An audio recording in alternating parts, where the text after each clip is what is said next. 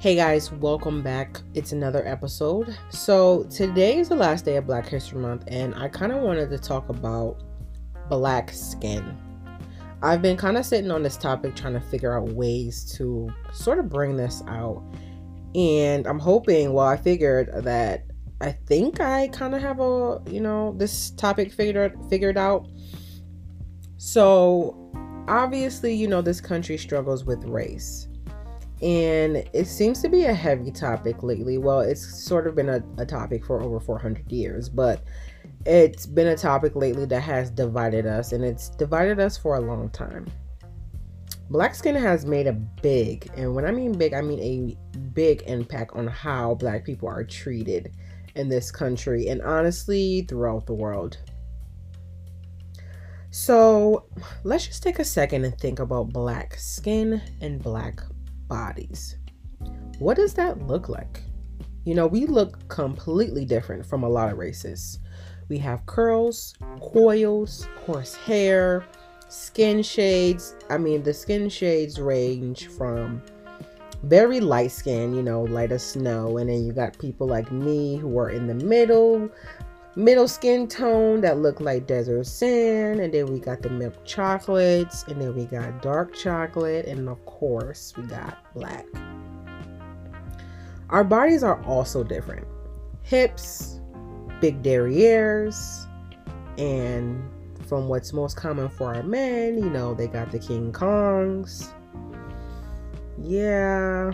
So what about our faces it's rare, but you know, we do have people who have different color eyes, and that goes back to um, the light skins having hazel eyes, and um, I've seen a lot of people with light brown eyes, even dark brown eyes that are just like their eyes are just very bright and plush. And then, you know, of course, we have our full lips, full, round, voluptuous lips. And then we have some of us have. Not everybody has, but some of us got some big noses as well. Noses is big. Well, why do I bring all of this up? Simple. I bring this up because with all these looks, all these different looks, these different shades, no matter what, in this country, in this world, Black people are always pinpointed as different. We're outcasted or we're outcasts by our so called fellow man because of what we look like. Why? Simply because white people have deemed us to be different because we're different from them. They deem us ugly and even compare us to looking like animals.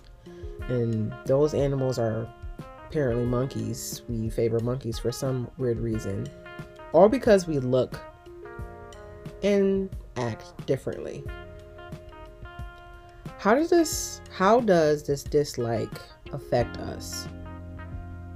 Well, they teach us or they've taught us that we aren't beautiful. They sort of so they sort of they sort of engrave that we are lesser than because of something we can't control, and that's simply our pigment. No matter what has been said about our skin, just always remember black is beautiful. We are strong, we are smart, and once again, we are beautiful. Black history, black skin is just it is not just a month. It's forever. This is us. We are forever going to be black. The roots of our skin also breaks into the topic of colorism, and it's, you know, history has shown that whiteness is the top of the social hierarchy. Malcolm X was um, a human rights activist who, among others like him, who were brutally um, assassinated for speaking up and out about being black and how black people should be treated. Um, he spoke out about this very topic, and a few years before his assassination, good, I can't speak. A few years before his um, brutal assassination, He made a speech in 1962, and I just want us to go back to that time period. Let's go back.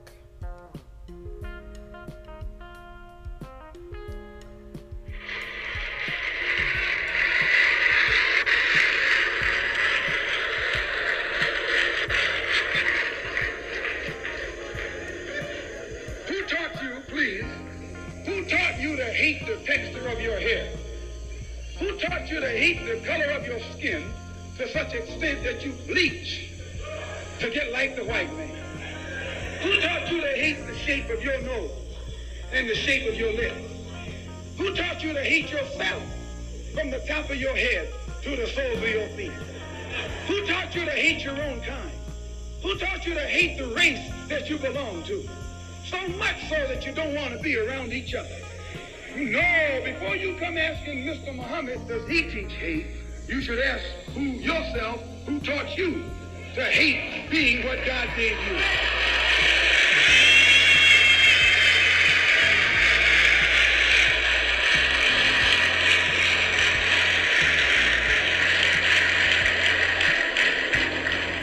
We teach you to love the hair that God gave you. Here you way out in the middle of the ocean, can't swim and you worried about someone that's in the bathtub and can't swim.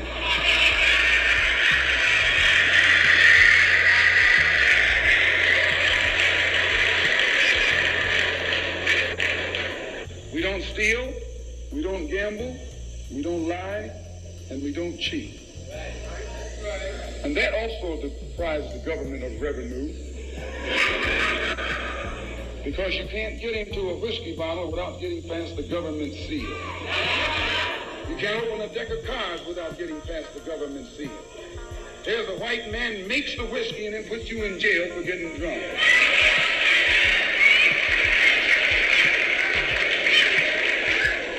He sells you the cards and the dice and puts you in jail when he catches you using them. So he's against us because we fix it where he can't catch you anymore. Take the dice out of your hands and the cards out of your hands and the whiskey out of your head. The most disrespected person in America is the black woman. The most unprotected one, uh, person in America is the black woman. The most neglected person in America is the black woman. And as Muslims, the Honorable Elijah Muhammad teaches us to respect our women and to protect our women. And then the only time a Muslim really gets real violent is when someone goes to molest his woman. We will kill you for our woman. I'm, I'm making it plain, yes. We will kill you for our woman. We believe that if the white man will do whatever is necessary to see that his woman gets respect and protection, then you and I will never be recognized as men until we stand up like men and place the same penalty over the head of anyone who puts his filthy hands out to put in the direction of our women.